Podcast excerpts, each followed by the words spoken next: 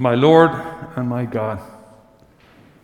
Profession of Faith by Thomas. You know, there are two things about this gospel that have always stood out for me, that have somewhat troubled me. The first is that the risen Jesus retains the wounds of the cross. At first blush, that doesn't sound like a big deal, but when you actually think of it, it is a big deal that he, he holds the wounds of his crucifixion. Why? Why is his body not unwounded and more glorified state? Does that mean that that when we raise from the dead, that we too will have the wounds of our life? It's a, somewhat of a disturbing question to ask, but we have to dive into this text a little bit to really understand what has happened because would we recognize, did the disciples, would the disciples recognize Jesus without the wounds? I mean, they the first thing Jesus says, like, like, look at me. It's me. It really is me. I'm the crucified one. And they recognized him and they said, My Lord and my God. Um, in other words, that they recognized Jesus as much by his wounds as by anything else. Now, they are not bleeding wounds, they are transformed wounds uh, the resurrection, a transformation takes place, not just. Um, not, uh, we like to think that, that God rescued Jesus, but He doesn't. He redeems Jesus through the cross, and He will do the same for us. He will not, in other words, rescue us from our suffering, but He will redeem us through our suffering and our wounds then will become, well, transformed in, in some way, shape, or form. So, so that's what we believe in, my Lord and my God, that that was really Jesus that was risen from the dead. Uh, the other part that's disturbing about this gospel, I'll just put that one on hold a second. And, but the other thing that's disturbing about this gospel is that he appears to those who betrayed him, those who ran away. He, he first appeared to the women who did not run away. And then he appears to the men who are his closest friends. And it says they walked with him for three years of his life, knew him intimately. And his weakest moment, they walked away. And that's not what's so stunning about this text, as much as what he says. Now, if you or I uh, had been betrayed by friends or, or loved ones. Our first, first things that our mouth might not be what Jesus said, because Jesus' first words are, Peace be with you. He didn't scold them, he didn't harangue them to say, Where were you at my weakest moment? How could you have abandoned me? He doesn't question them, grill them. He says, Peace be with you. And then he gives them the mandate that is our mandate go and forgive others. To the extent that you forgive others, their sins will be forgiven. To the extent you retain them, they will be retained. And of course, in doing that, he's saying that I have forgiven you, because he starts out with peace.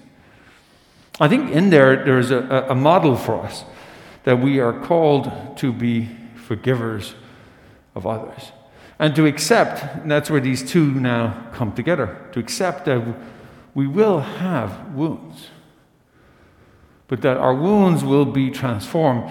And how they'll be transformed is by, by God's grace of love and divine mercy. That He will always forgive us our sins, and thus the love that others share with us will heal our wounds. But there's more than that. We are called then to forgive to forgive others. Now, I, I think we tend to go to, those big sins first, right? Those big whopper sins that somebody has done who, who's hurt us years and years ago and we still haven't let go of it. And we are called to forgive those big ones, don't get me wrong.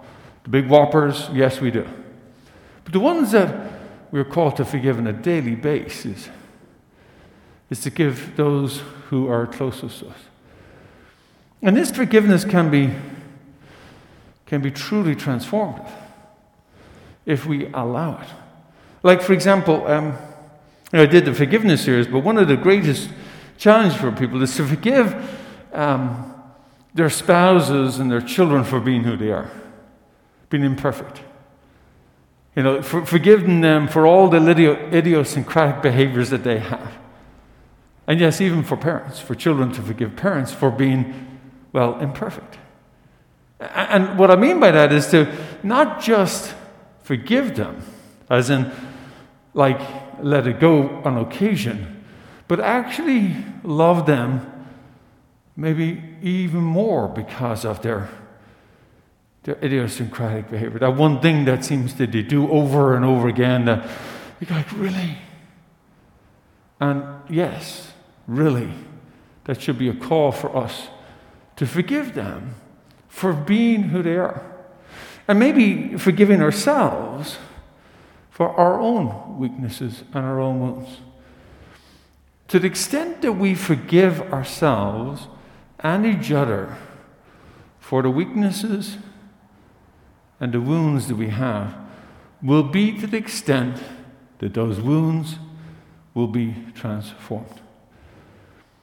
If we continue to poke at the wounds, continue to uh, point them out, and irritate the wound, they will not be transformed. They will not go through that transformation of the resurrection that Christ promises us. You see, in the end, in our own resurrection, the Lord promises that will happen to us. But what we do now is we participate in the resurrection ahead of time.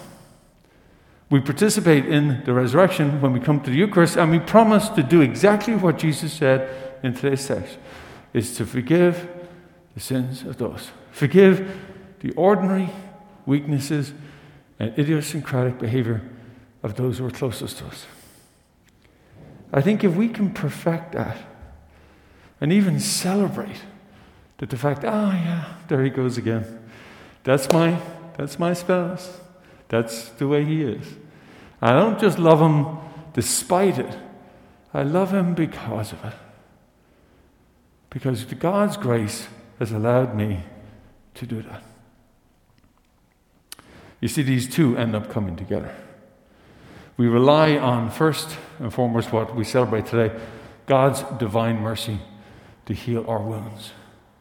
And then we participate in the transformation of those wounds of those around us and allow and love by forgiving one another.